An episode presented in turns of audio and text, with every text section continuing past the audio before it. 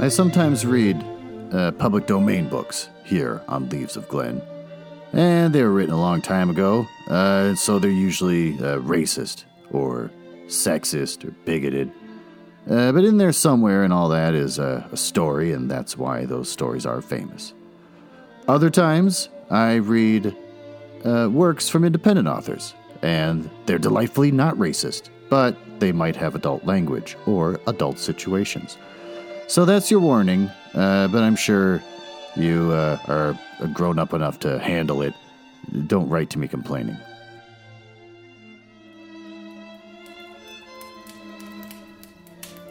Oh my god, that was horrible. I feel like I'm covered in bees. Oh, hello! Uh, welcome to the mansion of Leaves of Glen. It's a fun little bit where I pretend to record from different rooms in a giant mansion, when in reality, I'm just uh, recording from my basement. This is where I read the hottest public domain books and short stories. Uh, this week, we're going to read A Mate, Not a Meal by Sarina Dorie from her book Won't You Be My Neighbor, which is published on March 18th, uh, 2021.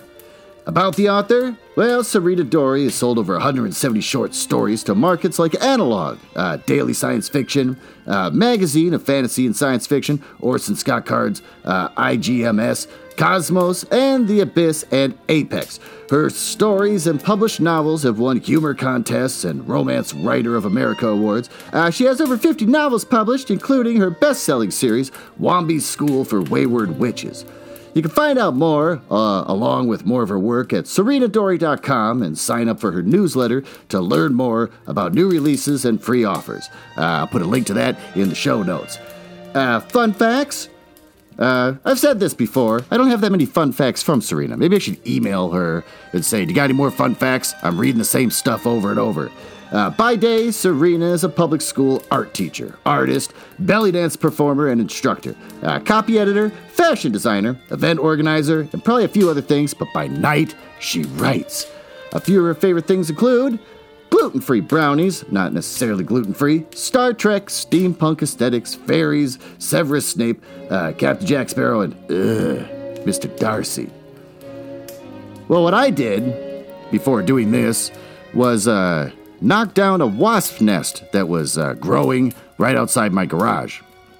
It's not very big, it's small, it's about the size of a cookie, uh, so they're just getting started. And I realized, oh God, I gotta knock that thing down. I could try and spray it, but after reading uh, Sarina Dorie's books about bugs, bugs with feelings, I have a hard time just killing them and spraying it. So instead, I thought what I'll do is I'll wait till nighttime and I'll knock the thing off the wall uh, and it'll land on the ground, and then I'll just run for my life and get back in my house. Uh, that'll give them a chance to grab their little baby sacks and fly away uh, to make another nest in somebody else's garage. So that's what I just did, and my skin is still crawling. I popped the thing off with a real long stick and dropped the stick and ran for my dear life to get out of there because uh, I don't want to get stung and die. And so now I'm in the house, convinced I got things crawling all over me. Uh, it's a horrible feeling, but uh, it's not going to stop me from doing this show. Well, since grandfather clock hasn't gone off yet, and I still have to keep talking, uh, I'll tell you about my wedding outfit. Next weekend, I have to go to the guy who does my tattoos. He's getting married, so I'm to go to his wedding. Uh, apparently, I'm part of the wedding party, which I wasn't prepared for. And uh, there's some rules around that and breakfasts I got to go to and stuff, which I didn't really know about. And so now I've committed an entire day to uh, doing this. My oldest decided to help me dress up because it's not really like a required outfit. We're not wearing tuxedos and stuff. Tattoo guy dresses really cool, probably like a lot of flames and stuff on his outfits. So I was like, yeah, poop. What am I gonna wear? I'm not gonna wear flames in my outfits. I'm not gonna. I'm not as cool as this guy. Uh, so my oldest took me shopping. We found a jacket that's corduroy that's got elbow pads, and we built the entire thing around that. So now the theme of my outfit is I'm a 1970s uh, literary professor at a community college. Down to the fact that I'm going to carry a copy of Catcher in the Rye in my jacket pocket. which I thought's hilarious because it's kind of pretentious. The kind of teacher that says, you know what, I I know a I know a guy who also thought that a bunch of people were phonies. Uh, why don't you read this? And so yeah, I'm gonna have that copy with me, and I'll just keep talking about uh, phonies, uh, how no one you know how you, sometimes you, no one understands you, that kind of thing. And then he asked me to be the DJ, which means I have to get up there. Uh, apparently, they got like a playlist. It's just a Bluetooth speaker kind of thing. But I'm have to get up there and be like, uh, "It's DJ elbow pads. Uh, let's get wet," and then turn on the beats. Well, with that, why don't we uh, dive into this story?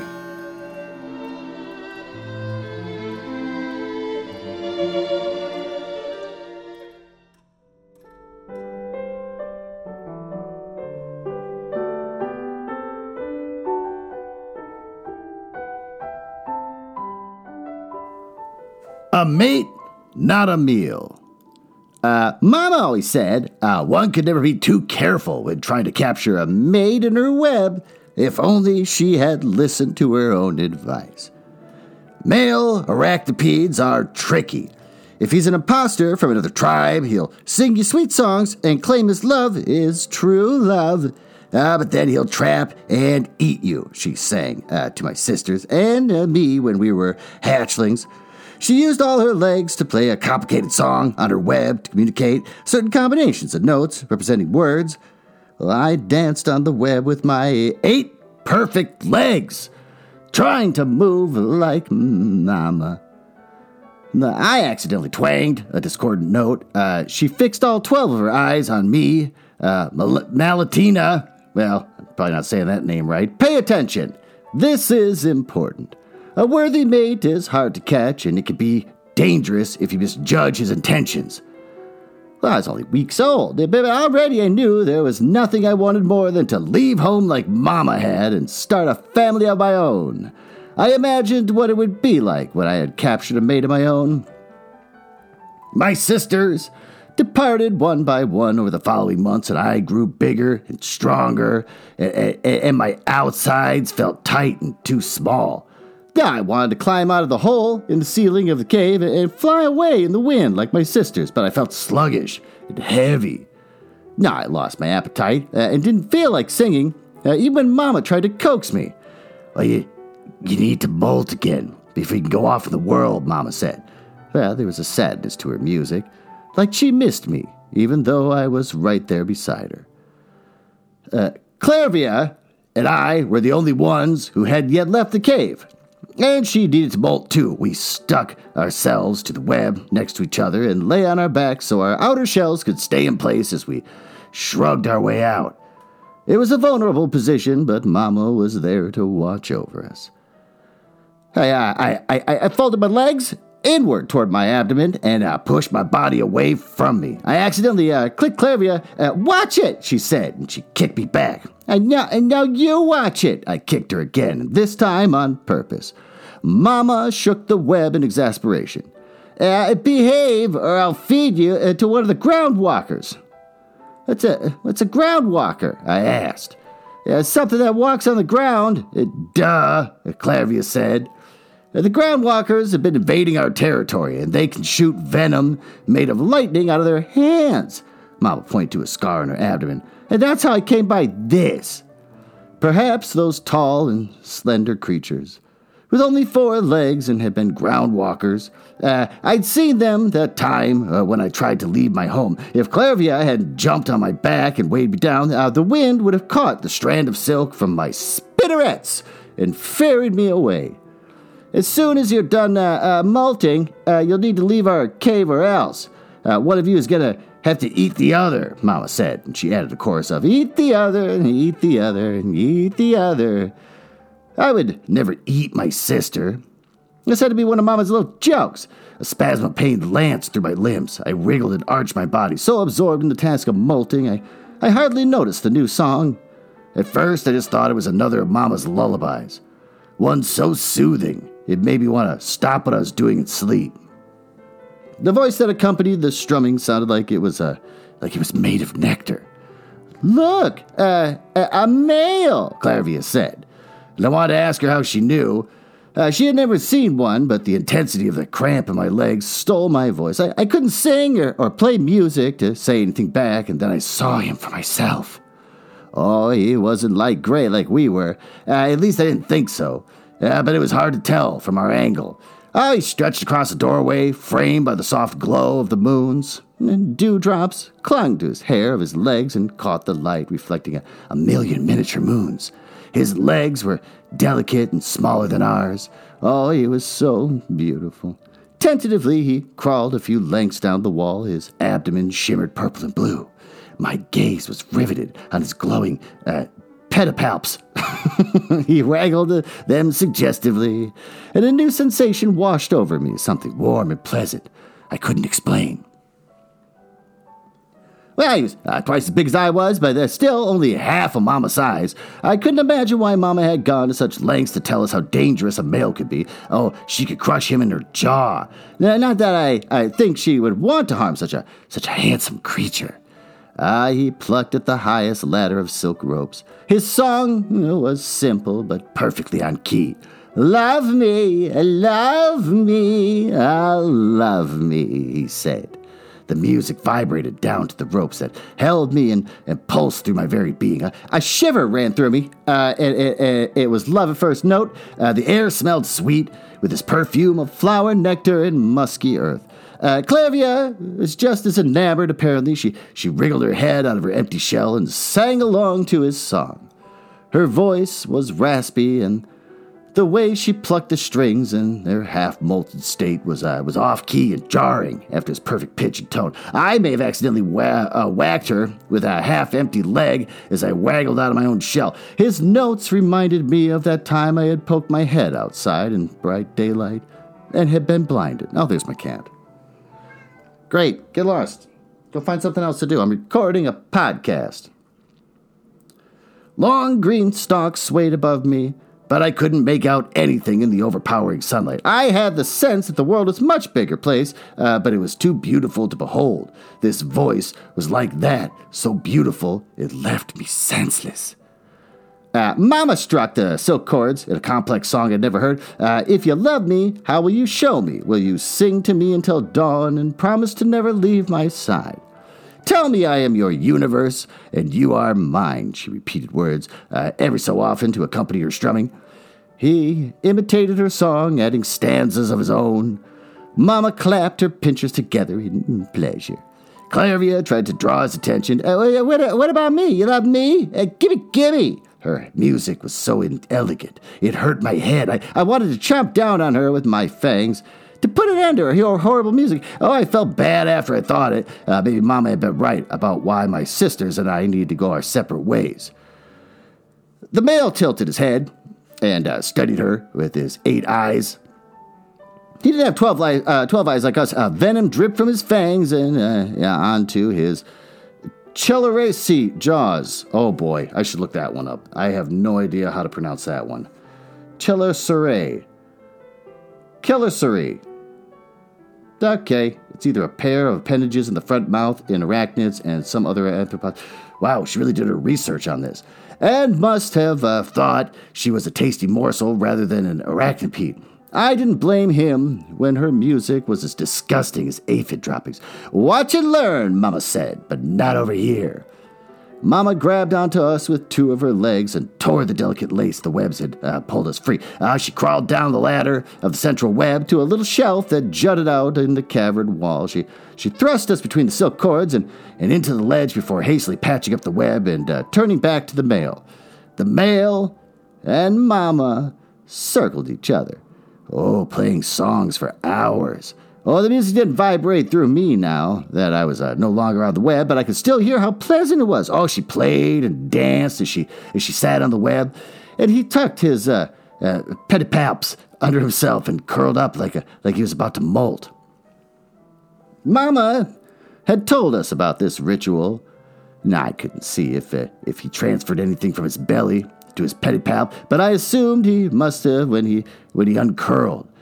He would sacrifice his own pedipalp as they mated uh, so that she could have their babies.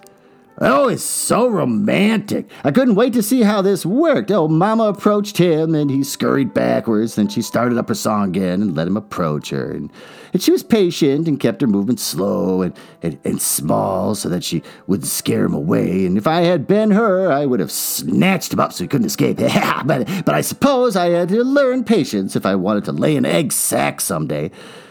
She must have made him feel safe because she he let her come closer and closer. She arched her thorax upward, and he climbed under her belly. It was a great view to watch from below. She plucked out uh, two simple notes that she could reach from her position. A molting spasm hmm, shook me, and I, I wiggled further out of my shell. My attention focused on cracking the hard outer body around my new soft one so that I could, I could push it off. Uh, my sister twitched and kicked me, and I kicked her back. A discordant note twanged from above. Uh, Mama screeched and shuddered, and her two back pairs of legs were bound together with silk.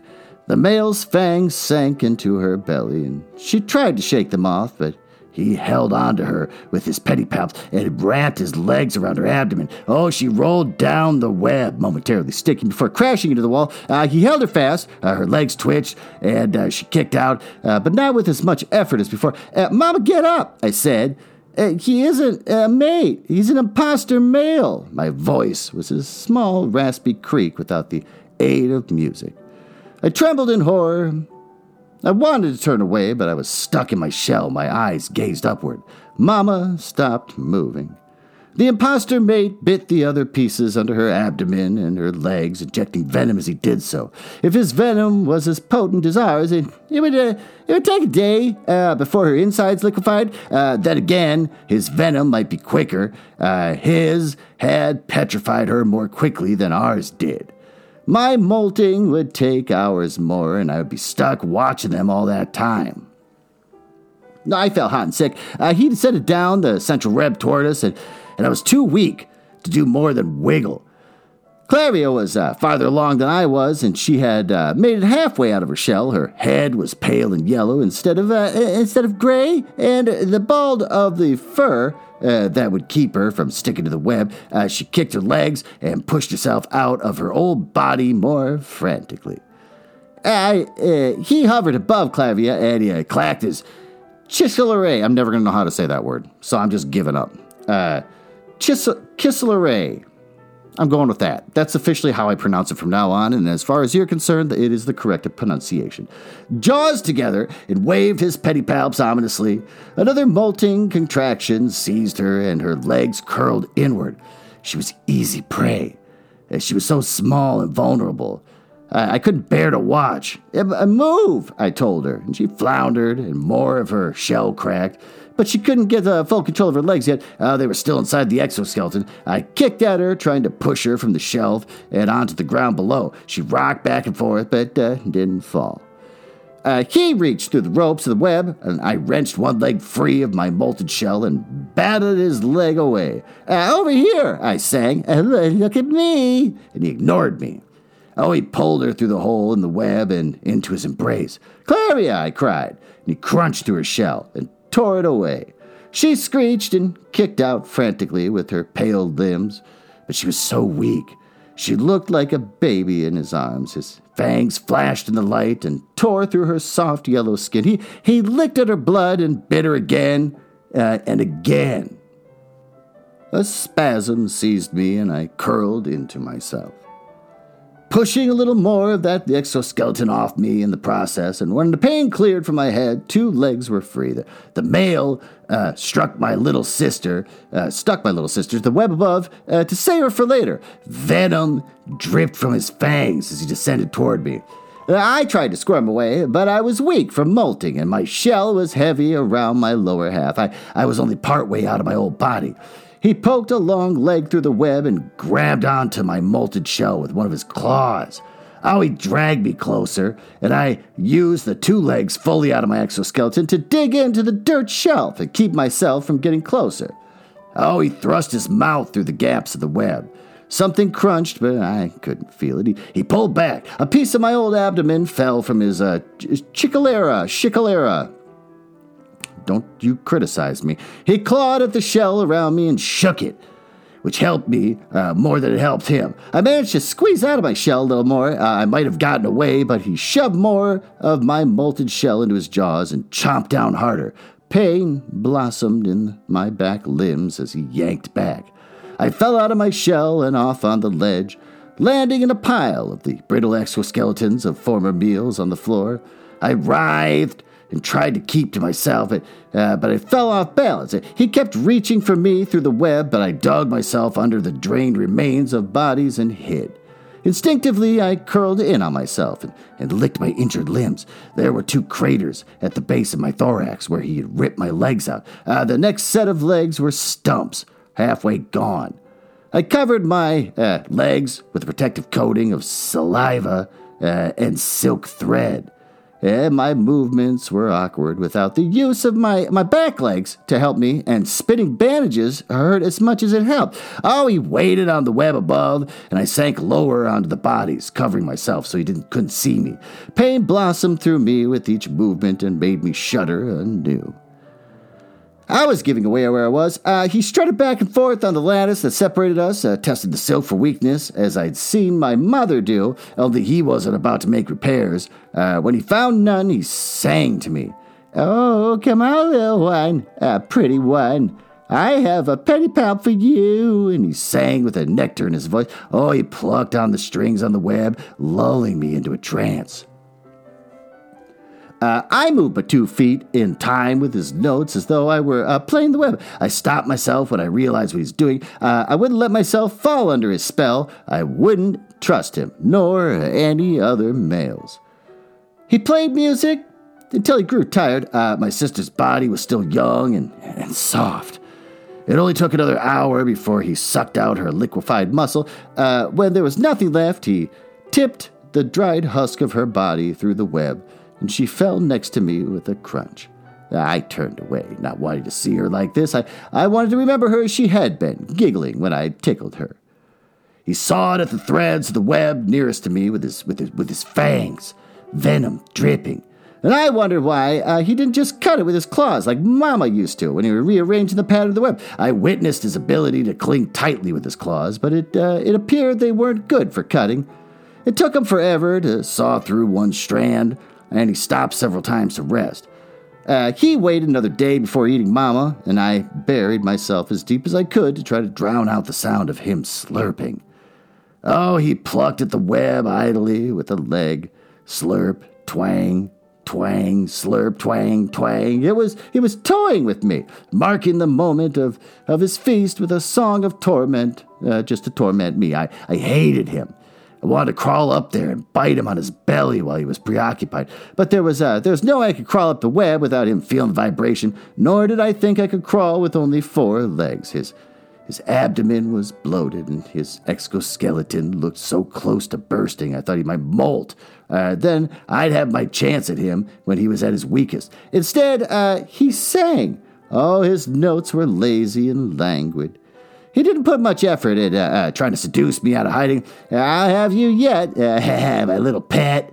Uh, next time I'll catch you in my net, he sang as he left out uh, the hole in the ceiling. Never again would I want a mate.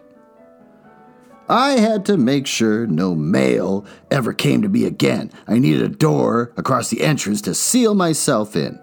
I labored through each step. My movements were unbalanced, and I, I teetered back and forth. Oh, several times I fell as I tried to run threads of silk across the hole. Uh, I used so much thread, nothing could get in, not even food at first. That left me hungry and hmm, even weaker. I, I snapped some of my cords and widened the hole so, uh, to, so thrip mites might fly in.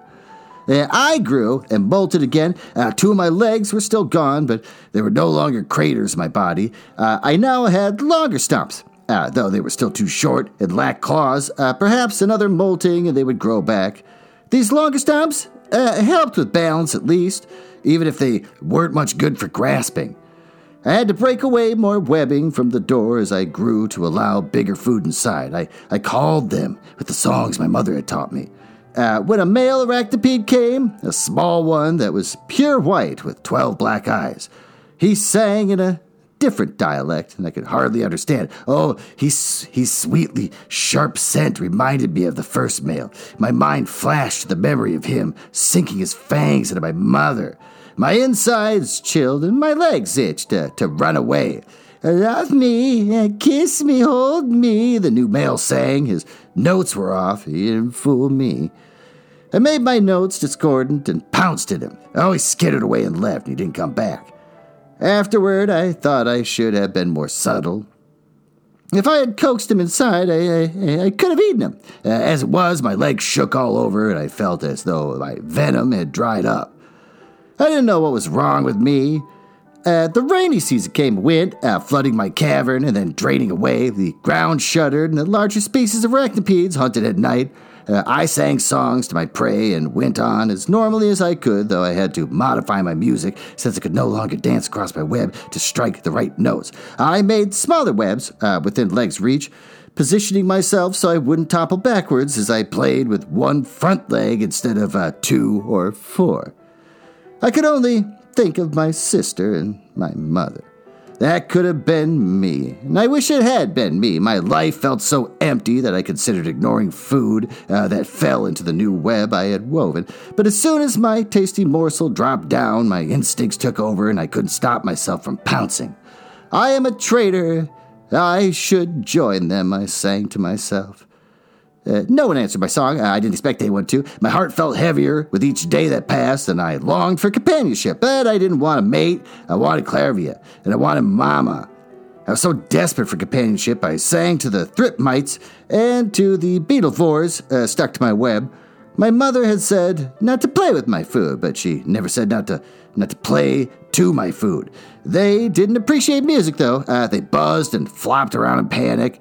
Uh, only arachnopods were intelligent enough to sing. One day, as sunlight spilled down from the hole at the top of the cavern, and distant music vibrated through the walls along my web. The song was faint, uh, but then I traveled closer to the ceiling. Uh, I could hear the music more distinctly. The low notes captured my own sorrow so completely, I was enraptured. I couldn't understand the words. It, had to be a different speaking arachnoid, uh, but it wasn't some male seeking a meal under the pretense of a mate. Uh, this was someone so overcome by loneliness he barely had the will to live. He, he was like me. I climbed closer to the door, hungry for more. Yeah, it was too bright to see outside, uh, and I was too large to fit my body through the hole without tearing through uh, the packed earth. Uh, by the time the music ended, uh, some of the darkness uh, from my heart had lifted. I I still lacked four limbs, but I felt more whole than I had in a long time. I was only sorry the music had stopped. The following day, when the sun rose, the music came again. The male arachnopede expressed such emotion in each note I could resonate his pain. And when the song ended, my claws itched to play in response. Yet, if I did, he would come to my cavern. I couldn't protect myself if I if he tried to eat me, and surely he would.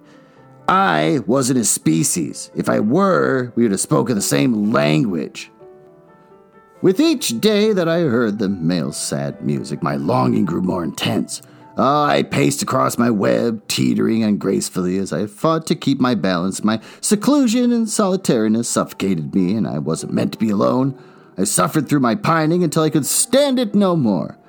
A season of bottled up love songs burst out of me flowing through my legs and into my claws where I struck the chords. My combination of notes made up words, and in those words I communicated my own heartfelt desolation and longing. I sang as I played. Hey, you're a lonely heart seeking a mate up above, and I'm a lonely heart below seeking my true love. I sang it several times, and then I waited in silence.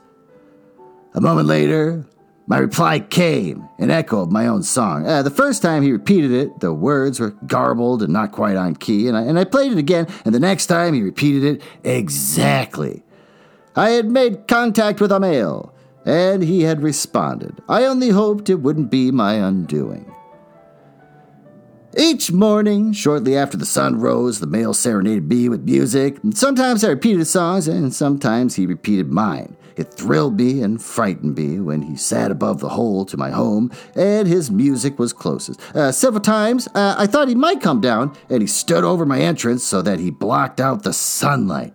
I ached to feel his notes played on my web and vibrate through my body as they were meant to be felt. All my body longed for his touch. All I could think of were his pedipalps running under my belly to impregnate me. Surely, this pining was hurt so much it had to be what my mother had experienced the, the kind of overpowering distraction that made females risk everything. I had thought I would never want to mate again, but I was willing to risk being eaten rather than to live without his music. I had to have him. I played more softly to lure him down, and I sang quieter, and I told him I was dying, dying for his love. Even if he didn't understand my words, I hoped he would understand my meaning. Oh, it took weeks of courtship before he entered my cavern. He descended into an unusually thick strand of silk. It intrigued me that he threw down the cord before he descended. He, he used his upper legs uh, uh, to shimmy himself down awkwardly and held the silk with his lower legs uh, rather than spinning the thread from his uh, spinneret as he lowered himself. Uh, as he neared, I could see why he moved so ungracefully, and again this gave me pause. He had only four legs. Like me! No wonder the sorrow of his sweet songs mirrored mine. I stayed back in the shadows under my web. He was big for a male, and this made me wary. He was uh, still smaller than I was, but uh, not by very much. Uh, he touched his head, and a glowing eye opened. He swept a ray of light along the wall and over my web. Uh, when his lower legs came in contact with my web, he tried to shake the silk off like a, an antivore or, or, or thrip gnat might, but the stickiness of the web held fast. He shook himself so violently he fell into the central web, angled so his body was uh, more or less upright, uh, though at an incline. His four legs kicked wildly. He twanged on the strands of silk unharmoniously, and he made screeching sounds that hurt my ears. Uh, the acrid aroma of fear filled the air. Uh, if I hadn't known he could produce such beautiful music, I would have thought uh, he was a misshapen antivore or octopillar. As soon as he stopped fighting and silenced, I was able to hear the faint percussion thrumming inside him. It made a pleasant ba-boom, ba-boom, ba-boom. Now, and I stepped into a place where I might be noticed, though I remained far enough back as not to in, endanger either of us. I plucked at a note of introduction on my web. Uh, hello, my music sang. My future mate said nothing. Only looked around, the light of his eye moving this way and that as he tried to find me. I repeated myself several times. Uh, when at last the brightness of his gaze uh, found me, I was temporarily blind uh, though not deaf to the intensity of his newfound struggles. Uh, maybe he thought I was going to gonna eat him, and I waited again for him to stop fighting. Uh, hoping to soothe him, I played our song. You are a lonely heart seeking a mate up above, and I am a lonely heart below seeking my true love. The baboom rhythm beating inside him slowed.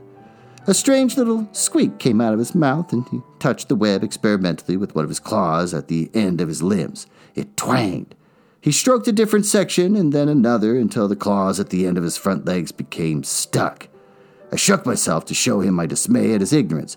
Even arachnopedes, only a few days old, could spot the stickiest places on the webs. Slowly, like I was teaching a child, I lowered my pedipalp toward the strand of silk and, and touched the tips against the string. And I, I pointed to the sticky part and then the smooth part that was safe to grasp and and then play music. Oh, he learned quicker than most my sisters and, and had used the hard tips of his claws to pluck the notes with his one free leg.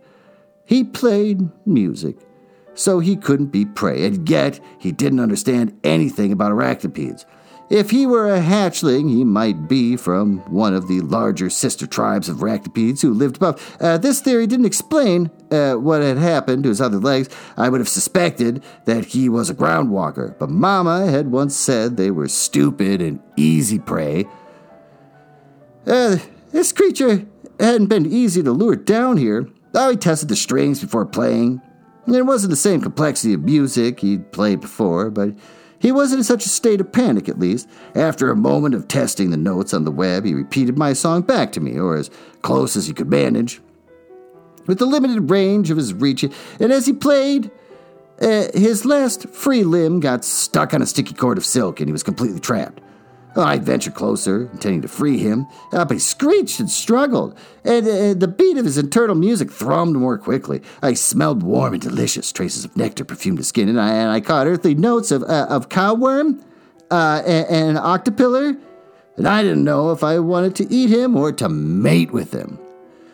I teetered up the lattice until I was right beside him. His ear piercing screeches grew louder than ever. Uh, males could be so overdramatic when mating. At least that's, uh, that's what Mama used to say. I spat on the place uh, that the cord touched his skin on the upper limbs, and his flesh was smooth, uh, like a cowworm. Oh, and his legs, his legs lacked the, the thick hair that would have kept him from sticking to the strands. The only part of him that didn't stick was his head, where the long black hair sprouted. He squirmed enough. He didn't need any help from me rubbing my saliva against the cords and was able to free his two legs. I backed away and gave him more room. He calmed and tentatively started up in song.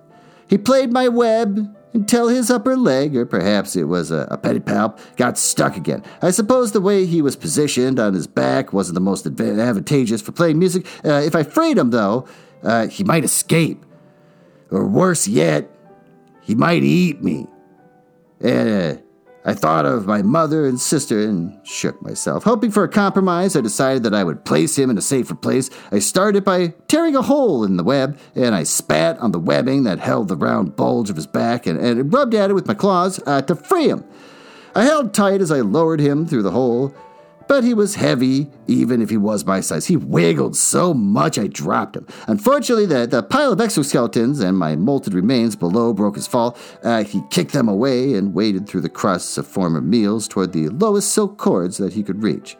I was amazed at how graceful he was on two legs, using his upper legs to test the notes.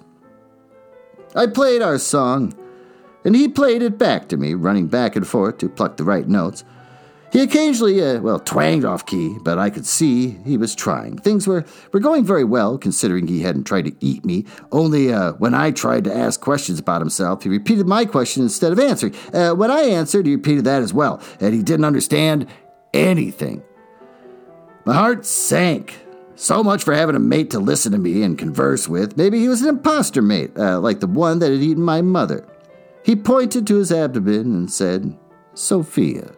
Oh, Sophia. He had a nice melody. I repeated the gesture and sang the rhythm. He, he shook himself, which I took to be disgust at my ignorance. He pointed to himself and sang the three note rhythm. Then he pointed to me, and I understood then, and I pointed at him and sang the three notes that represented his name, Sophia. I then pointed to my abdomen, Malatna. He chittered and clapped his claws. Oh, I clapped my uh, my my Kissore, that's the pronunciation of that, jaws together. He pointed uh, with his front claws at my web and looked at me uh, as if waiting. And I played the note for web and he mimicked. He emphasized the notes incorrectly, making the word sound like uh, boo instead of web. Uh, but it was a start. He proved to be a quick learner, better than I had been as a hatchling. He pointed to the hole above, the walls, my food, and anything else he could find, learning which notes represented the words he wished to use. The tangible words were easiest, the things we could uh, point to. Words like love, or fall, or why took a lot more trial and error. Even then, I wasn't sure he understood. I watched in amazement as he removed part of his back and he held some kind of shell with a long neck and a, a peculiar webbing that ran in parallel lines. Uh, he plucked the correct notes to play my name and his, as well as other words he'd learned. Of course, he also added in a bunch of his own garbled words. It didn't make any sense. Uh, it was my first happy song I had heard from him. I plucked notes to accompany him. It felt eh, alien, eh, being happy, eh, but I liked it all the same. I quickly learned there was more to having a mate than singing. Uh, he had to eat. I offered him the most succulent morsels. He shook his head in his long hairs and swished back and forth. Uh, he pointed to the hole of the light above, and I pretended I didn't understand and played another song. He slept below the web, and I rested high above where he couldn't climb. He turned away, and then I ate and refused all food I gave him. And, on that second day, uh, his music wasn't uh, quite as harmonious. Uh, he repeatedly pointed to the hole. He clutched at his abdomen in pain and rocked back and forth, and, and I played and danced across the web. but, the music uh, didn't soothe him. I plucked at the strings of the web uh, to ask, uh, Hungry? Looking at him made me ravenous. I wasn't certain that if that uh, was a normal and mating. Uh, then again, dancing across my web to reach the right notes uh, in almost a continual song was a lot of work, especially with only four legs uh, instead of eight. It made sense I would be hungry. He pointed to his abdomen. A low, discordant note came from his mouth. And he played the word for hungry. The slow cadence of his tune sounded more sad than hungry, and he played on his own little web from his back, uh, Why, Melania, uh, Xuropad Sophia? I could hear the question, but couldn't tell what he was asking right away. Uh, I had to slowly decode each of his words and pantomime the meaning to see if I understood. Once I realized what he was saying, I, I helped him play correctly. Why has Melania captured Sophia? Uh, he asked. Sophia has captured Melania's heart uh, with his songs. I gestured in the hope my meaning would be clear. He repeated the words, but they still weren't quite right, and I kept at it until he sang the words correctly. I didn't know if he understood. Uh, Sophia Homo, he pointed to the hole in the ceiling. I played that word over and over and helped him play it correctly, and now understood, uh, now to say home. I remembered how I had once been trapped under my mother's web with a male on the other side. Uh, perhaps he feared I would eat him. It broke my heart to let him go, but I didn't see any other way. Uh, if I didn't allow him to escape, he would surely just die. Yet, if I freed him, uh, I might be putting my own safety in jeopardy. Uh, Sophia up, Sophia hungry, uh, Sophia home, he played, and then pointed to the hole, uh, the light above. I hung my head in sorrow. Sophia, go home. He couldn't climb out without sticking to the web, uh, which meant I had to carry him, and if I did so, he might sink his fangs into my belly. Uh, my best option was to wait until he was asleep. Uh, I sawed through sections of my web and tore away smaller ones uh, that might hinder him along his way to the city. Uh, next, I spun a basket with my spinnerets that I was able to attach to my posterior using a, a, line of silk so that there was ample room between us. And as soon as I dropped him into it, he began to thrash. I had to hold my web with all four of my legs until it calmed. Uh, when I started ascending again, he must have caught on because he stayed still. The closer we came to the door in the ceiling, the more I feared what might happen next. I pulled on the thread to bring him closer, and his skin smelled of a of a sweet sour deliciousness that made me hungry. His eternal beat pounded louder than ever. I spat on the places he was attached to the basket. He didn't try to move away as I freed him, nor did he jump at me. Uh, he climbed the rest of the way up to the hole using his thick thread he'd come down by. His limbs shook and he had difficulty lifting himself, and I pushed under his thorax to lift him higher. It seemed to help. Eh, he scrambled out of the hole. I sang him one last song of farewell, and I hoped he might give me one parting song. There was only silence. Two days later, I was startled to hear Sophia's music from above. Oh, he sang at my entrance, shining down a, a bright ray of light with his eye. But but he didn't descend. Uh, this time he, he teased me with his music. Oh, my dance across the web to play the right notes were clumsy, and I stumbled to keep up with him. Not that he saw, uh, we made beautiful music together for hours, and how could he not be lured into my embrace?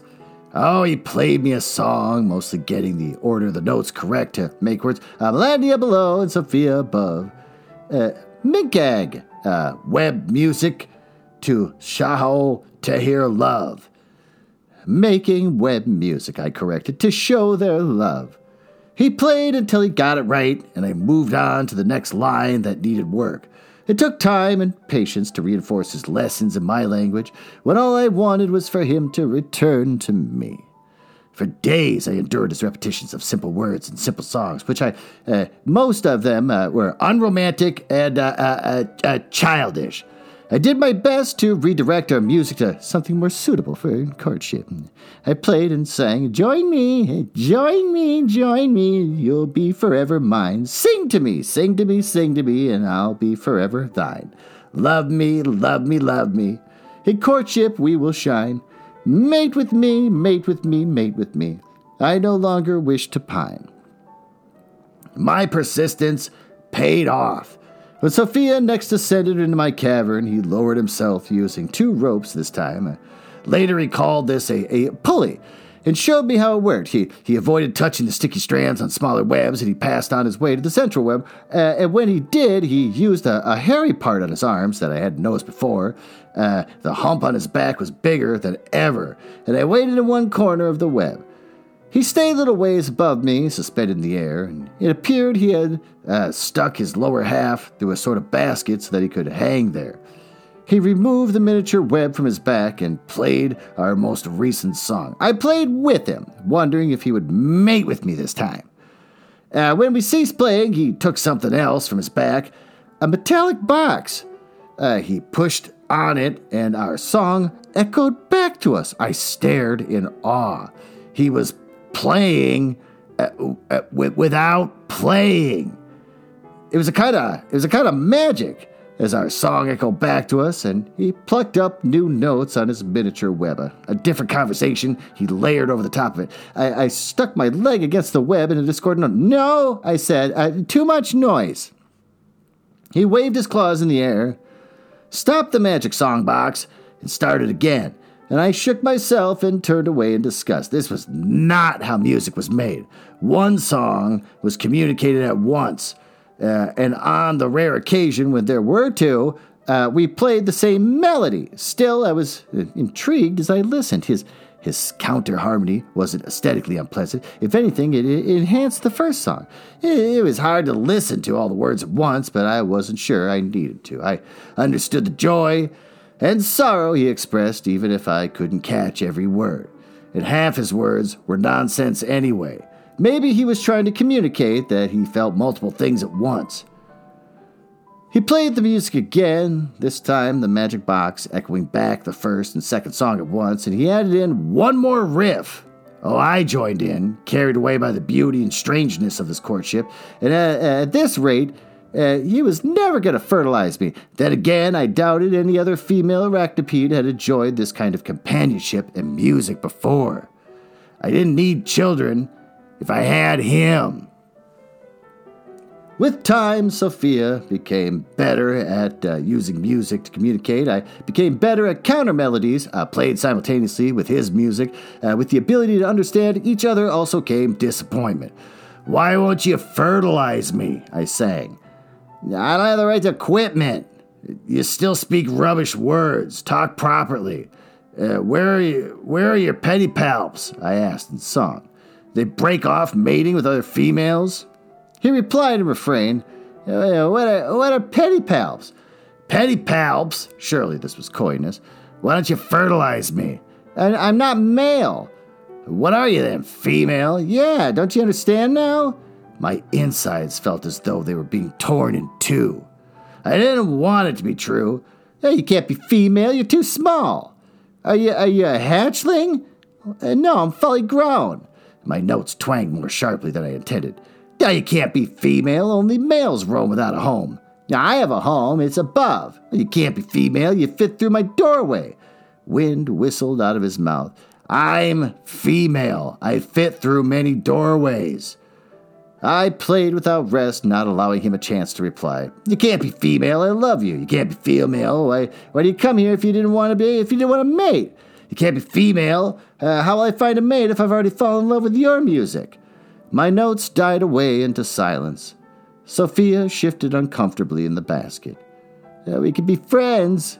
We could both love music. Isn't that enough? And I shook my legs in disgust and turned away. Some actions spoke louder than song. Well, with that, why don't we slip into the master bedroom where we can learn about the latest romance novels coming from Penguin Random House Books.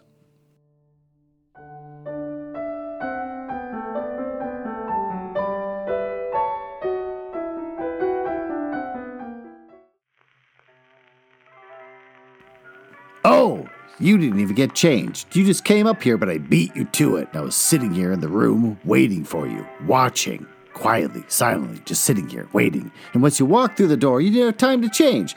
Doesn't matter. Uh, this week, we're going to learn about uh, Miss Lattimore's Letter by Suzanne Allain.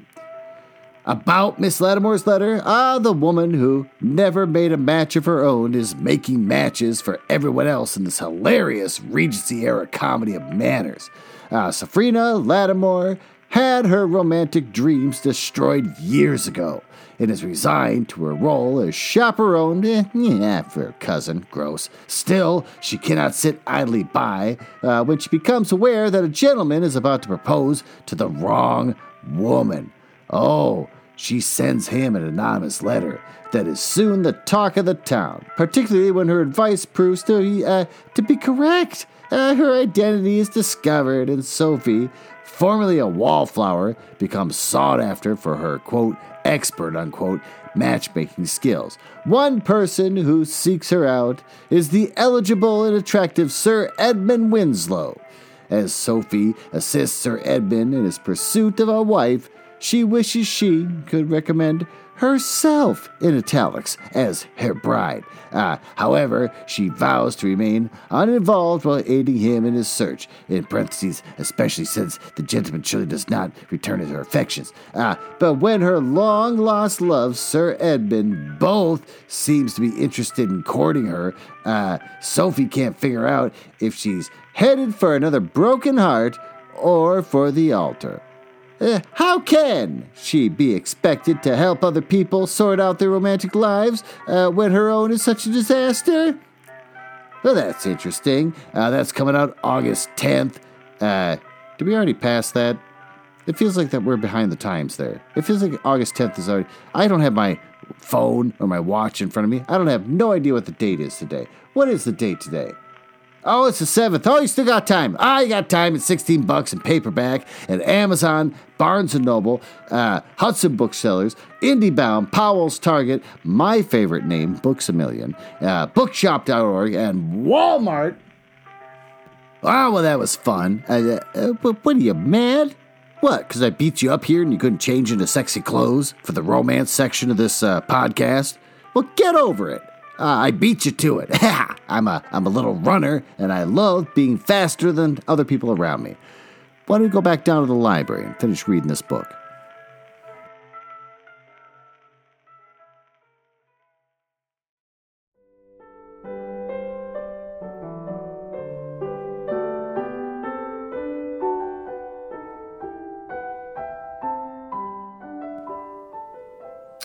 I didn't uh, feel much like playing music. I, after all that courtship, I'd fallen for a sister arachnopede. I should have uh, just eaten her uh, when she first came to me, but no. I had listened to her songs, and, and when she came back, suspended from a basket, uh, I considered mm, eating her, and she played a happy song, and the music repeated from her magic box. Uh, I ventured closer. The ray of light from her eyes swept over the webs below until she found me. I interrupted her echo box, striking the web as, as hard as I could to drown out her notes. Females aren't supposed to share a cave once they're ready for mating, I said. My mother told me sisters will kill each other for uh, fighting for a mate for food. Uh, if, if a male comes, I'll be forced to kill you for him. I'm not going to compete for a meal for your food. I have a mate and uh, food of my own at home. Besides, uh, I wasn't going to stay long. I could go if you wish. Her internal beat was slow, uh, sad rhythm. Uh, she returned her miniature web uh, to her back and, and started to pull herself up. Uh, my uh, pedipalps spasmed in unexpected regret. I waved my front leg at her. Uh, if you're here, you might as well stay and uh, and play some some music. Uh, sing me a song about your mate. Uh, does he stay home like a like a female while you go out and roam and hunt like a nomadic male? Well, she chitted and took out her miniature web, uh, playing slowly. Sometimes I roam so I can learn more about this uh, planet. I tend to fuzzy. I, had for some reason the word planet just made me stop, and I had to think for a while. And then I reflected on my own life, and then I saw the infinity of all time. But I said the word. Now let's move on. Uh, I tend the fuzzy pillars and cow worms outside in the meadow and study the animals. I play music when I'm alone. My mate uh, rocks inside. Well, he's not exactly my mate, but he will be soon. And I couldn't tell if she wanted a mate or not. She and I were so much alike. Uh, why do you sing uh, while you're alone? Uh, would you catch your mate more quickly if you played to him as you do for me? Well, I play for him sometimes, but he isn't like me. He doesn't know how to play songs. Music doesn't have the same meaning for him. Besides, that isn't how courtship works for my kind. Yet, that was how she worked. There, there could be no love without music. Oh, how I pitied her. But I have you, she said, a friend. We make beautiful music together. And by the way, some of these words are misspelled on purpose, and I think that's the reason why I freaked out earlier, because it, uh, it's, it's, it's slightly different, but also kind of the same. Uh, so I'll keep reading, but if I say something weird, it's because the author wrote it weird. It's not my fault. Oh, I was too interested in the strangeness of this story to correct her mispronunciation. See, that's exactly what I was talking about. I already pointed that out to you. Uh, what are your kind? What tribe of arachnopede has males uh, that don't play music? Oh, I'm not. I'm human.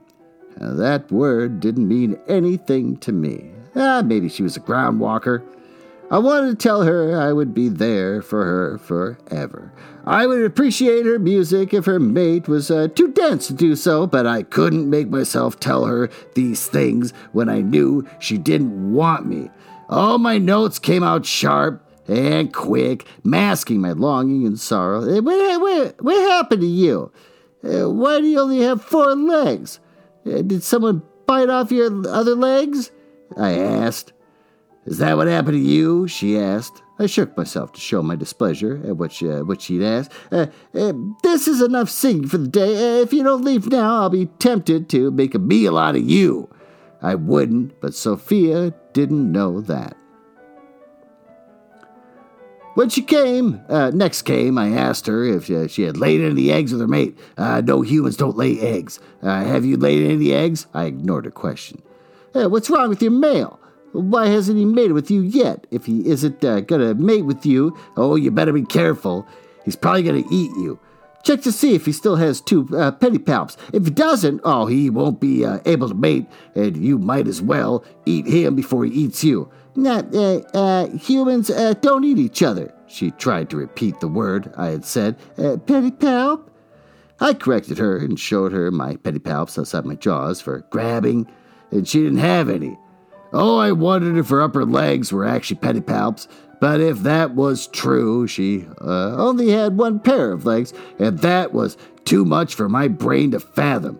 Uh, what a what a pedipalps has to do with anything? She asked. Oh, aphid droppings. No wonder she hadn't laid any eggs. Perhaps her mother hadn't taught her how to, to how to mate before she died. Oh, I decided it was time to have a talk about the pedipalps. Oh, uh, and and the eggs. Well, she listened with the same rapt attention as I told her how a male transferred his seed uh, to his pedipalps and transferred this into his intended, uh, and I explained how dangerous it was because of how close pedipalps were to fangs. Love and hunger could be easily confused. Sometimes uh, the pedipalp breaks off during mating and the male runs away, I explained. My mama said they always run away in the end, though, and my heart filled with loneliness at the thought. I could, I could see why Mama had liked having hatchlings to sing the hours away with. I watched hatchlings of my own. I just didn't know if I was willing to let a male get that close to me. I had let Sophia get that close, but that was uh, was different. Uh, she was different. How many males have you mated with? she asked. I repeated the question to her, the notes coming out harsh and rushed. Oh, she shrugged. One, just my mate. Uh, but we aren't actually mated yet, in your sense of the word. Uh, not officially, anyways. Uh, the thing, uh, it's more of a spelling, so I'm just letting you know. If I say something weird, it's intentional misspellings by the author. The thing is, humans don't uh, talk about matching to each other. It is rude to ask you how many males have you mated with. I twitched and recovered from my embarrassment by adding another note to cover my stammer. Mothers must tell their daughters, but sisters would never speak of this, nor do we speak of anything with each other after we leave home. I will pretend we are mother and daughter. Uh, uh, the truth is, I have no mates. I drive all males away if they come to me. I'm always, uh, hmm, sorry afterward, though. Uh, I, I want a mate to fertilize my eggs. It's just that I don't want one to, to, to eat me like the one that pretended to want, uh, he wanted to mate with my mother. The notes of her song were reassuring and hmm, calm. Uh, uh, uh, what happened? I hesitated. My stomach's quivered inside. I like the idea of multiple stomachs. Oh, my stomach's quivered inside, and I don't like the way I felt. Like my belly was exposed, even though it was protected below me. I, I didn't think I could answer her, not yet. Instead, I said, uh, yeah, You can't be female. Uh, why was your music so sad and sweet when you first began to court me? Uh, if it wasn't because you, you, you were so lonely. Oh, not this song again. I repeated myself till Sophia uh, answered. Uh, my mother died shortly before we met. My songs were sad because I was sad. Uh, we used to play music together, and she was my first teacher. And I, uh, I, I felt lost without her. Feeling the vulnerability in her own words, it reassured me I could share mine. Uh, my mother died too, I said. She was my teacher too, and I watched her die in front of me as I was molting. Uh, molting? I taught her the word, and she showed her, her whatever husks I'd shed below. Even though she could say it, I wondered if she understood. I shared the bitter details of my mother's death, my, my molting with my sister, the male who came and ate her and my sister, and how she how he tried to eat me, uh, but gave up. She studied my amputated limbs as I explained how I lost them. Uh, she didn't explain how she had lost hers. It, it, it, it felt too personal to ask. Uh, I never wanted to mate again uh, until you came to me with, uh, with, with your music, I sang. But you aren't male, and I'm uh, worse off than before because I can't imagine loving any male's music as much as I, as I love yours. I'm so sorry. I didn't mean to deceive you, Sophia said. She strummed nonsense words on her miniature web. It's just as well. I, I thought you were a male. It, it kept me from eating you. Now, she chittered and clapped her upper legs together in the way she did when she was amused. Uh, apparently, she thought this was a joke. Uh, it wasn't a surprise I should need to molt again, not when I had so much energy to sing and attract tasty meals. I, I, at first, I felt bloated under my exoskeleton, my legs ached, and my thorax felt uh, uh, too tight. I rubbed my abdomen up against the wall of the cavern to try and relieve the itch, but it only made it worse. My appetite disappeared like last time. Days later, the first cramps in my legs came as I played music with Sophia, making me twitch and strike the, the wrong note. Uh, it would be long now. Uh, uh, what is it? she asked. Uh, nothing. I wasn't about to show weakness in front of my new sister. I should finish our songs, and when the uh, when she left, I planned to seal up the entrance so she couldn't come back until I was done molting. I ignored the burning in my legs and played on. Uh, most days, Sophia's musical company ended uh, too soon, and the remaining hours of the day dragged on. Uh, today was uh, pain clenched me around my middle. I found the opposite was true. I kicked out my legs, creating twangs of uh, discordant notes that interrupted her song. what's wrong? Uh, she asked. You must go, I said abruptly. It was an effort to dance across the web to reach the notes to play music. Uh, uh, is something the matter? Have I done something wrong? Oh, I didn't want to tell her.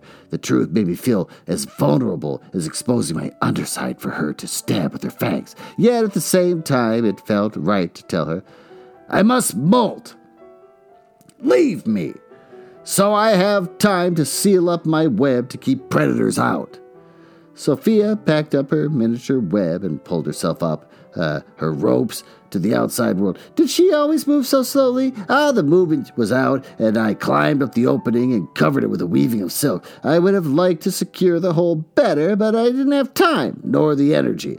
It exhausted me to do so much weaving, and I had to stop several times to keep my balance on my web. Uh, seizures racked my body, at, at, at, their frequency, coming out without warning and leaving my limbs shaking and uncoordinated. I wobbled down the web to the lowest reaches, uh, tore a hole near the bottom section, and lowered myself below. Uh, I placed two of the strands before I collapsed onto an antivore husk. My body spasmed out of control. The worst pain was in the third row of legs, the ones partially amputated. Oh, I curled my legs toward my body to, to, to lessen the cramps, and then relaxed as the spasm passed. Another wave of fire lanced through my abdomen and out my limbs, and I curled my legs inward, though the spasm repeated again and again, my outer shell loosening uh, more with each shrug. Uh, the light of the sun faded, and the cavern fell into darkness. More than anything, I wanted to rest, but I, but I labored to push away my old exoskeleton Night passed into day. I managed to work my head free of my shell as, as well as my one leg. Uh, I was so involved in my task that I didn't notice the music right away. Oh, it was slow. Oh, a sensual serenade. My insides clenched, not unpleasantly. At first, I thought it was, uh, uh, it was Sophia. Though this song lacked her, her childish wording and the cadence I'd grown accustomed to, my twelve eyes fixed on the metallic blue of an abdomen above my head. His uh, pedipalps shimmered and glowed in a way that filled me with desire. Fangs sawed at the silk cords nearest my head. Uh, far above, light spilled down from the entrance. The clump of webbing uh, hung in shreds to the side. I had been too hasty in my attempt to seal it. If I had uh, hurried Sophia out sooner, I might have had more time to ensure my safety. But as it was, a male, a male, was now inside my lair. And not just any male. Love me, love me, love me, he said. Oh, I recognized the purple and blue shine to his abdomen. I had once heard this ballad before, the song that had lured my mother to her death. Oh, he saw it at the web above me, and cold dread settled in the pit of my stomachs. I still, I'm still infatuated with the multiple stomachs. This moment was everything I had feared. He'd come back for me. Yeah, he's larger than he's been before. I would have oh, because he's middle aged now. So he's got a little bit of weight to him. I get it. I'm the same way. I understand. It's like me going after people I dated in high school. He was larger than he'd been before. I wouldn't put it past him to have molted twice since we'd last met. It was a feat he had fit through the entrance. Love me, love me, love me, he played. I've come back for you. Love me, love me, love me. You know my love is true. I had once thought his song, eh, beautiful. But now I could see how simple it was compared to what Sophia and I had shared. Even if what we had was only sisterly love, my body seized and my legs curled inward. I was trapped in the throes of molting, unable to stop. He sawed through the web, stopping occasionally to play music. Uh, the molting would only take another day, at least. He had grown tired of waiting uh, last time. Uh, perhaps he would again. But he hadn't been as big and strong this time. He didn't have uh, two other meals to eat first to fill up on. He watched with eight hungry eyes. One of the silk cords he saw it had snapped, and he had tried to thrust his head between the lines of the web, but the hole was still too small. Venom glistened on his fangs. Oh, he returned to sawing. My last memory of Mama and my sister flashed before my eyes. I, I would be eaten as they had. I would never know what it was to have a mate. I didn't want my only purpose in life to be some scheming male's meal. Uh, the sun set and, the, uh, and rose again. Uh, he sawed through another three threads in that time, and I was helpless to stop him. I managed to wiggle more of my abdomen out of the empty shell, but my thorax was still inside. Uh, if I had the use of all my legs, uh, I could have kicked him into the web and spun my silk around him. I would have sunk my fangs into him and not the other way around. The hole was large enough for him to fit his head through now, and he uh, could have fit the rest of himself if he had been smart enough to push his legs through first, uh, but his legs got tangled and he had to use his uh, saliva to unstick himself. He maneuvered one leg through uh, and then the other. Uh, he batted at my legs and missed. His claws pinched open and closed as he pushed against the web, uh, web to grasp at me. he came close enough to brush me. He sawed more frantically. Love me, love me, love me. No morsel is more delicious than you. And he stopped when the new song started up. Uh, Madalena below and Sophia above, making web music to show their love.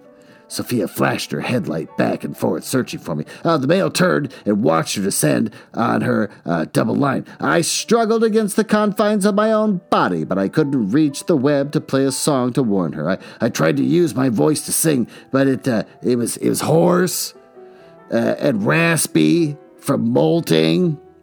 I doubted I sang loud enough uh, for even the male to hear it. This was going to be just like uh, Claria and uh, Mama. Another sister would die, and there was nothing I could do about it. Uh, the male twanged a few notes, his eyes riveted on Sophia. My tender pet, I will surely bet I'll catch you yet in my net, juicy, juicy, yummy, yummy. Surely his insipid song would give him away, would I ever say such a thing to her? She acted completely oblivious. Sophia swung her light down to the web, and still not seeing us, she descended in her basket. The male retreated away from me and toward her. No, I cried, go away, Sophia, but my voice was hoarse, uh, was a hoarse whisper. I still couldn't reach the web to communicate like I usually would have. Uh, I screeched and wiggled. Another spasm caught my body and, and made me curl into myself. Sophia's light fell on me then, and she noticed the male creeping toward her. She dropped her miniature web, and it fell through the web. Oh, she dropped her miniature web. It fell through the web. Okay, I didn't read that wrong. And crunched into the bodies of previous meals. The male crawled faster. Juicy, juicy, juicy, he sang. The way he flinched told me uh, she understood. Now, her intestinal beats sped up. She lifted her upper limb. Blue light shot from something uh, she held in her claw. Uh, the male jerked back and screamed. The air smelled of burning hair. The male writhed and tumbled down the web almost to the bottom until he managed to grab onto a rope uh, to right himself. Sophia lifted herself higher on her web, but she must have forgot to watch for the sticky strands strung across the along the way. Oh, she got caught and struggled to free herself. I ripped my second set of legs uh, from the molting shell, and the pain so severe I went blind for a few seconds. The bright colors behind my eyes had stopped me from stretching toward the nearest strands of web. Oh, I shook the web with my front legs, wanting to draw attention away from her. My love, oh, my love, my love, I played. The male ignored the entreaty and scuttled toward her. Sophia raised her arm again, and, and he leapt at her. More bright venom shot out from her claw. The male quivered danced in the air before dropping right before her. His claws missed uh, their hold on the web, and his legs fell through the gaps. He landed on his abdomen and stuck to the web. He was close enough to Sophia to bat at her legs with his. Uh, one of his claws found purchase on her and clamped down. A shrill scream came out of her mouth in the highest note I had ever heard. He yanked on her, bringing her leg toward his fangs, and the tool that she held, making venom light, fell from her claw. I wrenched myself further out of my shell, and I couldn't uh, shed it uh, at all just yet. I dragged myself up the wall and crawled out the hole that he had created. I crawled across my web, uh, struggling uh, to keep my, uh, my, my balance and, and carry the weight of my new body and the shell still attached. All my old legs caught against the sticky silk, and I fought to free myself, but I was stuck. The male was strong enough to pull Sophia toward him. Oh, the glue on the web where she'd been caught held her, but the web stretched under the strain of him pulling. Her leg inched closer to his fangs, his pedipalps opened and closed. Another spasm took hold of me, and I curled in on myself. As the seizure passed, I kicked at my old body uh, and yanked myself free. I sprang toward them. I landed just behind him and leapt onto his back. I sank my fangs into his body with a satisfying crunch. Uh, Sophia tried to speak, but she couldn't reach the right notes from where she was stuck in the web. Uh, her hands shook, and the notes uh, she made came out all wrong. Uh, she smelled of fear and blood. It took everything in me not to lick at the red stain trickling down her leg. I turned away and retreated down my web and into the crusts of the old meals below, where I found her web box. I gave it to her, uh, but she shook too much to grasp it and it fell from her claws again. Uh, I worried venom had gotten into her wound. I leaned in closer to smell her. Ah, the sweet perfume of blood made my head dizzy and overpowered anything else I might have smelled. I jerked back uh, when I felt my own venom drip from my fangs. I lifted her in my pedipalps Holding her as far as I could from my fangs, I, I carried her to the entrance, but she trembled so badly she couldn't crawl out. I looped threads around my thorax and, uh, and stuck her to my back to carry her. Then I worked at the entrance with my front legs.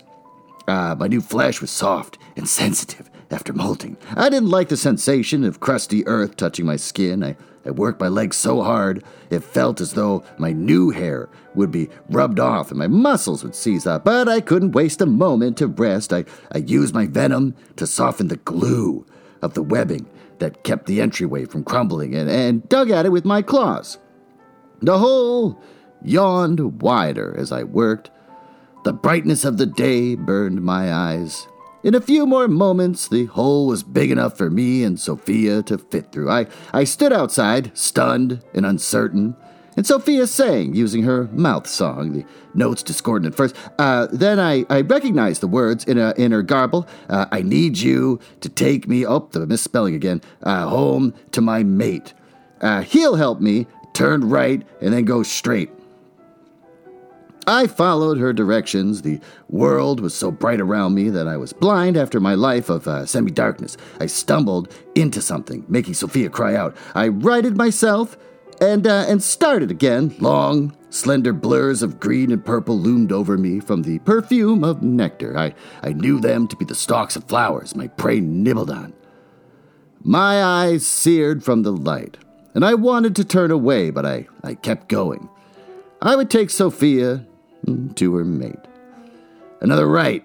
Uh, straight, Sophia commanded, confusing how to sing her words properly. I didn't correct her. I followed her commands until we cleared the flower forest and came to the wall. There was motion around me and dozens of screeches, like uh, one would expect to hear from, uh, from, from prey. Sophia made screeches of her own at them, and I feared this inelegant noise was her language. Humans didn't sound much more intelligent than uh, thrip mites or antivores. The creatures blurring around me smelled delicious, like Sophia, but different. When their discordant songs quieted, I heard thrumming inside them, uh, fast and frantic, like Sophia when she was anxious. She tapped her, her hand against my back, playing out a rhythm that told me to be calm, and still I didn't feel like being calm with all these little mites swarming around me. Uh, one of these creatures reached toward my back, and I batted it away with my leg. Sophia said, uh, They need to help me. I will. Uh, belled to oh bleed to death it's the uh, awkward or the weird spelling because the spider's trying to understand her language uh, but yeah b-e-e-l-d was uh took me a second bleed to death if you don't let them save me it was an effort to muddle through her words and understand what she was saying. I shivered with revulsion as their stubby limbs stretched over my back and cut her from me. Oh, their clawed pedipalps were pink like cowworms. I suppose she was too, but but I had never thought of her uh, being disgusting. Her music had been too beautiful to think of her as anything else. The weight on my back lessened. Her hand was warm and reassuring as it stroked my back one last time. Then I was alone and blind. Thrip like chitters and screeches of humans uh, came at intervals. Uh, there was uh, three who remained surrounding me, the thrumming of their eternal beats out of sync. I turned away from them and faced the wall. I curled my head under my body as much as I could to shut out the burning of the light. It was a vulnerable position, especially with my last set of legs gone and the second to last set impaired uh, stumps. As I flexed them, I realized they weren't the stubs they'd been before molting. My, my new legs were as long as those I possessed as a hatchling. Though they, uh, though they lacked claws, uh, they had grown in my molting. I hadn't noticed the change in my haste to help Sophia. My back limbs were still gone. Uh, the scent of the humans tickled in my nose, and my stomach's cramped. I hadn't eaten in days, and molting had given me even more of an appetite. I had fresh prey uh, in my web at home, only I couldn't see well enough to know my way home. I could smell my way into the flower forest, but I didn't think I could find the hole to my uh, to, uh, to my cavern. If I had been planning my return, I would have used my spinnerets to weave a rope from my home to Sophia's so that I could find my way back, but it was too late for that now. The salty scent of the three tasty morsels near me, oh, made my belly cramp. Perhaps Sophia had intended for these humans to sacrifice themselves so that I might eat. Eh, eh then again, she didn't eat prey. And if she didn't eat her mates, eh, it wasn't likely that she ate any of her other people either. Uh, it was unlikely she would want me to eat her kind, and, and I wondered where Sophia was and why she didn't return to tell me what I should do. Hunger was all I could think of. The scent of food was torture. I dug at the earth with my front legs to take my mind off the pain. And when the sky dimmed, the humans retreated. My last chance for a meal was also leaving. I forced myself to keep my fangs to myself. The sun slipped over the edge of the horizon, and the pain in my eyes lessened. White spots danced before my eyes, and I could see uh, better than I had in daylight. I wanted to uh, stay to see Sophia, but I also knew this wasn't my home. I, I had to get my web uh, uh so I could grow strong. I spun a thread with my spinnerets as I ventured into the flower forest sticking a line of web to rocks and the base flowers uh, in the hope that I'd be able to follow it back to find Sophia again after I was stronger. Twin moons rose in the sky, surrounded by a thousand flickering pricks of light that reminded me of a dew on my web. A giant cowworm uh, erupted from the ground before me, and I was so hungry I considered what an, what an incredible meal it would make. But as it unearthed more and more of itself, I realized uh, it would take much for it to roll over and crush me. I retreated and went around it. Little white mites, uh, the size of my claw tips, fluttered through the air. Uh, they were smaller than the thrip mites that usually flew into my cavern. Uh, they smelled like a, like a mixture of fresh blood and pollen. I, I tried to loop my silk to catch one, but they dodged away. Oh, they were quick, and I set out after them, trying again and again. A moment later, I found what had made them swarm. A, giant green fuzzy pillar squirmed on the ground. Oh, purple blood spilling out in a, in a puddle. Uh, a hunched form loomed over the fuzzy pillar, hidden by the flailing body. Long, spindly legs fought to keep the green fuzzy pillar still. I approached cautiously, uh, wondering if I could get a bite. Of course, anything I bit, I had to wait hours until the insides liquefied. I counted eight legs, from the predator hiding behind the larva. The predator's head lifted. It was a giant arachnopede.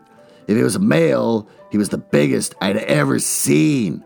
Ten eyes glowered at me hungrily. He lifted himself higher. Uh, he was as tall as my cavern. Any admiration I might have for his beauty soured as he clapped his pedipalps together ominously. The larva was still subdued into a lull by the venom. I backed away. The male climbed over his dinner, and the sharp odor of decay wafted toward me. His back legs worked a thread from his spinnerets. His joints bent, and he looked like uh, he was about to pounce aphid droppings. I was in trouble now.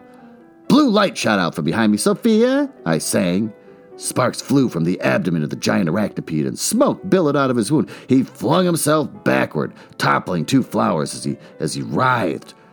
Blue light shot out again and, and again, hitting the same steaming spot on his abdomen. The, the other arachnopede convulsed and ignored me now. Flowers swayed in the distance. I sniffed the air for Sophia, but I couldn't find her scent. There was another of her kind standing behind the base of a flower, watching me. The human's glowing eye fell on me, and I skittered to the side to keep from going blind. Another arachnopede pushed through the forest. It ignored the first thrashing arachnopede and fixed its ten eyes on me. Oh, he reached down for us, and the human shot more blue light from its pedipalp, and I turned away from the light, my eyes burning anew. White spots danced across my vision, and my head stabbed with pain as if the human had fired at me. But it hadn't. I wondered now if uh, all humans had the ability to make this venom uh, made of light, and if they did, why Sophia hadn't used it on me in the first time we met. The stampede of more arachnopedes thundered in the distance, and we had to get away from here. The scent of blood out in the open would call to him. The human patted my front leg, and I jerked back. It waved toward the two towering flowers and stepped into the shadows underneath. Noises came from the creature's mouth. Not, uh, eh, not quite a song, but close. Uh, the notes were low but garbled, like Sophia when she had first come to me. Uh, this one, uh, this was one of Sophia's kind, so I knew it was too intelligent to be considered prey. Oh, but I was hungry. My insides felt like they would implode if I didn't eat. I should have felt kinship with this human because it had shot my enemies, but I didn't. Hunger erased all loyalty. The human smelled uh, warm and as sweet as pollen. With the breeze, I smelled Sophia again, or perhaps I just wanted to smell her. My life would have been so much simpler if I had eaten her the first time I met her. I worked a strand of silk out of my spinnerets and stretched it from my back legs to my front legs. The human was completely oblivious as I attached my silk to its back. Oh, I pushed more silk out and looped it around its middle. My prey fell over and thrashed around. The, the eye light moved from side to side, searching for me, but I dodged out of the way to avoid the blinding brightness. The human lifted an upper limb and shot out blue fire from something held in its claw. Uh, the shots went wild and in the wrong direction. A flower above exploded in a burst of light, and in a quick uh, in a quick burst, I threw a line of silk to the human's claw and snatched away the instrument uh, for making blue fire. I tossed the venom light maker aside, and there was nothing that could stop me from eating the creature now. The drum inside the human thrummed in a simple one two rhythm, speeding up as I approached. The, the smell of warmth made venom ready itself inside me. I, I leaned closer. Uh, then he unleashed his secret weapon music. There was nothing that could have stopped me from eating a meal, save for one thing Sophia's song.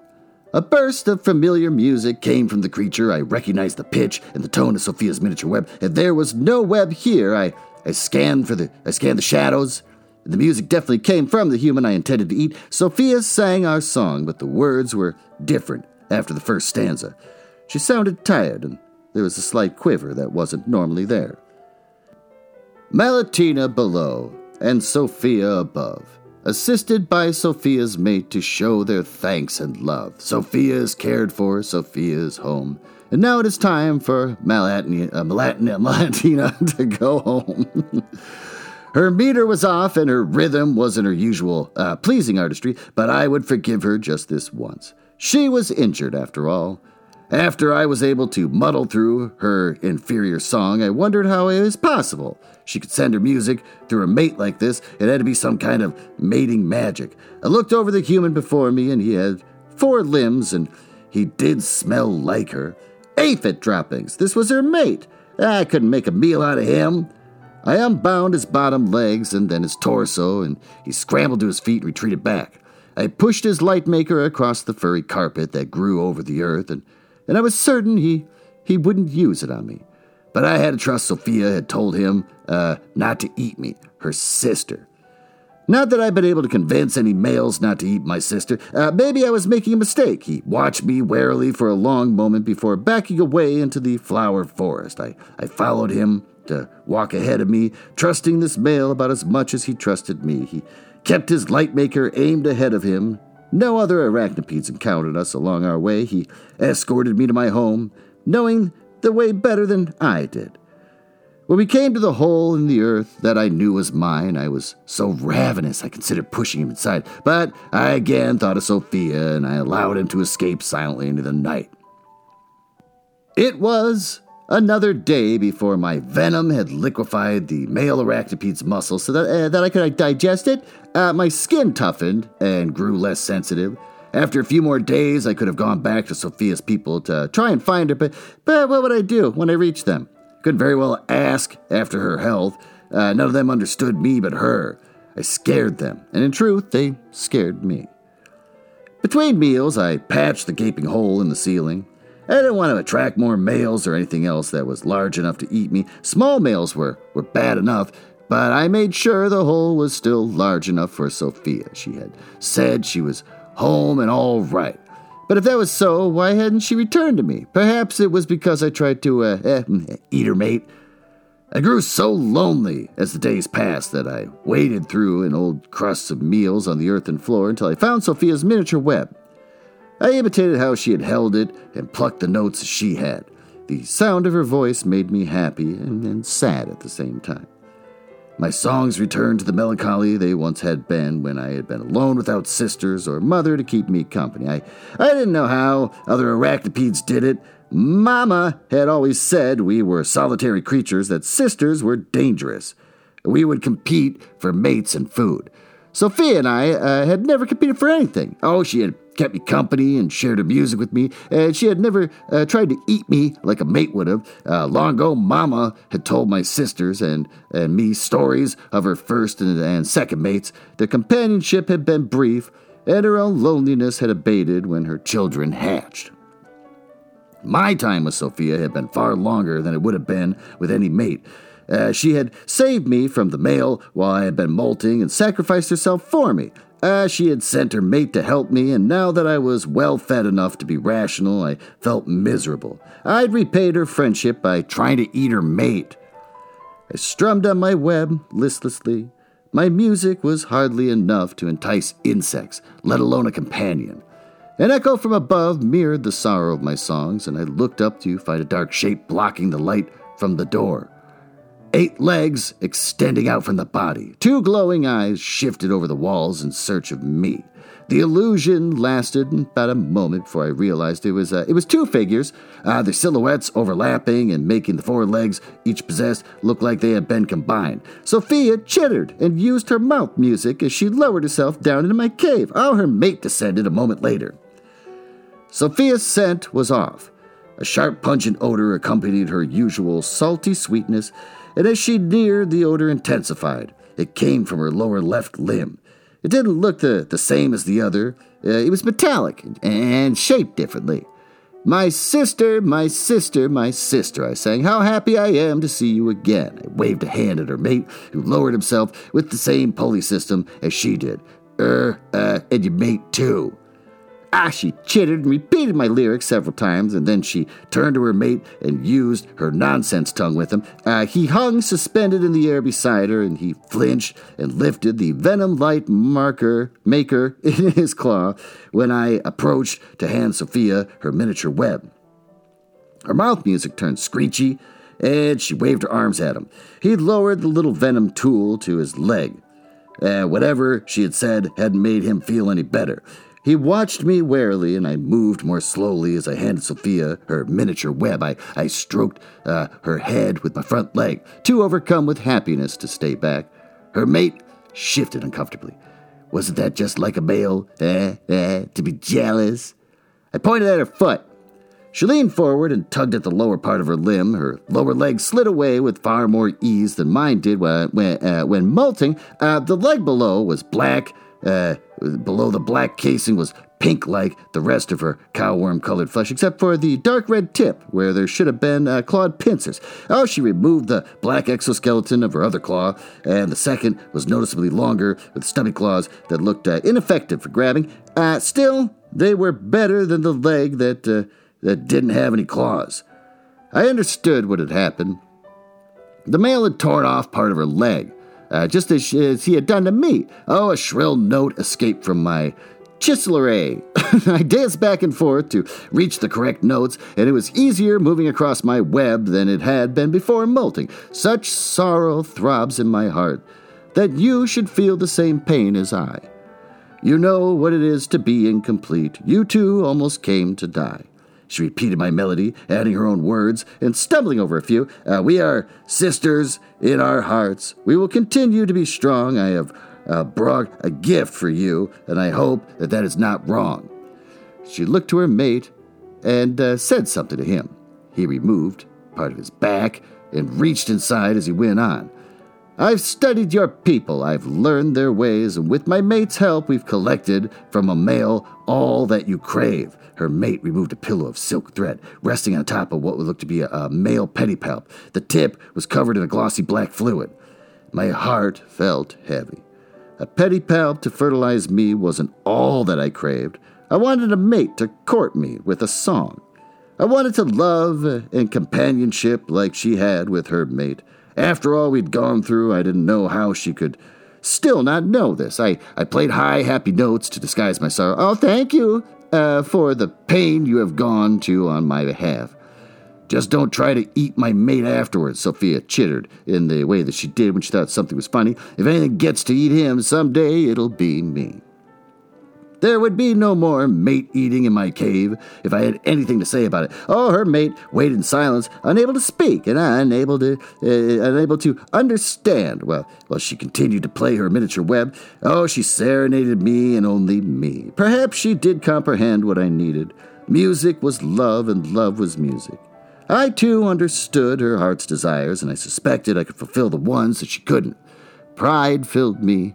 My chest felt tight as though I were in need of another molting. I gave Sophia a song of friendship and, and, and love. Mama had been right about impostor males. They would trap you, but not just with their silk cords. I would forever be ensnared by Sophia's music, yet I didn't mind so long as I could offer her my own in exchange.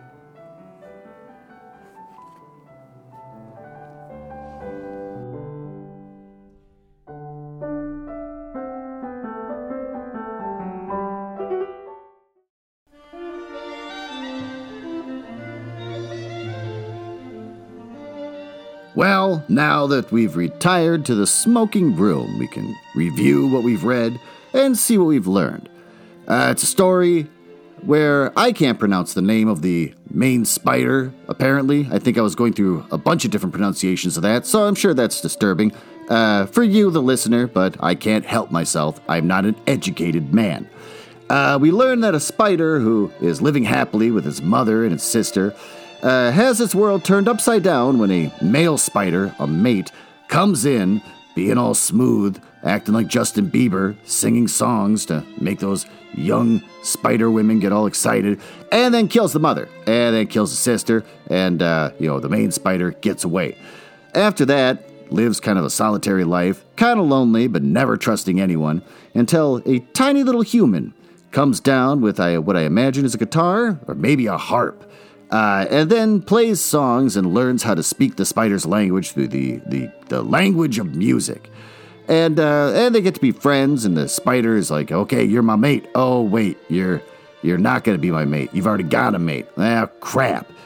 And then the hideous male spider comes back and almost kills the human, and there's a, a fight ensues after a molting, and uh, and then eventually the spider takes the human back to its camp and uh, almost kills uh, that human's mate. And it gets back, and in the end, uh, you know, after killing more male spiders and all sorts of stuff, a lot of high action. Then suddenly the humans come back saying, "Well, you want to get artificially inseminated? Here's a here's a whatever, a pedipalp. Let's get to work." Which isn't exactly what it wants, but uh, it's good enough. Plus, you got human friends for life, so you can't beat that. Uh, what's good about this? Well, that the spider uh, eventually uh, found some form of happiness, even though it's not idyllic. Uh, maybe that's just kind of the way the world works in reality. Kind of a reflection on how all of us have to kind of settle sometimes for for good enough. Uh, what sucks? I don't know that the human got mangled. Uh, and that the spider didn't actually get the mate that it wants, but in this story, it doesn't seem like there are any mates that don't want to kill you. So maybe it's probably for the best. Maybe that doesn't suck. What do we learn? You can't trust anybody, especially if you're lonely. Uh, I've learned that lesson, and that's why I'm single to this day. So, if anything, this book only reinforces the fact that I will never date again. forever. Well, with that, thanks for listening, and uh, tune in, I believe, next week as I will read the last in, in this collection of short stories, uh, because Ben has decided to wait a couple weeks till we finish the uh, last Twilight book. So that kind of screwed up my entire schedule, but fine, whatever. Uh, so thanks again, and I'll see you later. Uh, maybe if I shower, I can get this uh, feeling of wasps off me.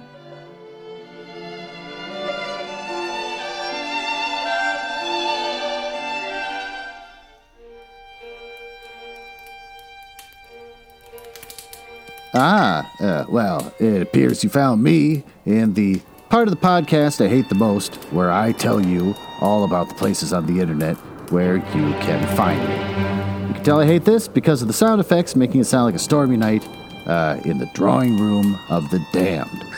Now, there's there's that. Uh, uh, I, are you cool? I like cool people. It's the reason why I got involved in this business to begin with, just to meet cool people not losers. So if you're cool, uh, feel free to go over to my website, uh, nuzzlehouse.com. You can see a backlog of everything I've ever read, uh, along with episodes from the Book Boys and uh, blah, blah, blah. You can also find me on Instagram, uh, which is uh, House Nuzzle. And conveniently enough, at Twitter, which is also at House Nuzzle. Annoyingly, YouTube made me pick a name instead of just a house nuzzle. So you got Glenn Nuzzles. So I guess you search for that if you want to watch a screen that doesn't do anything and just hear my voice.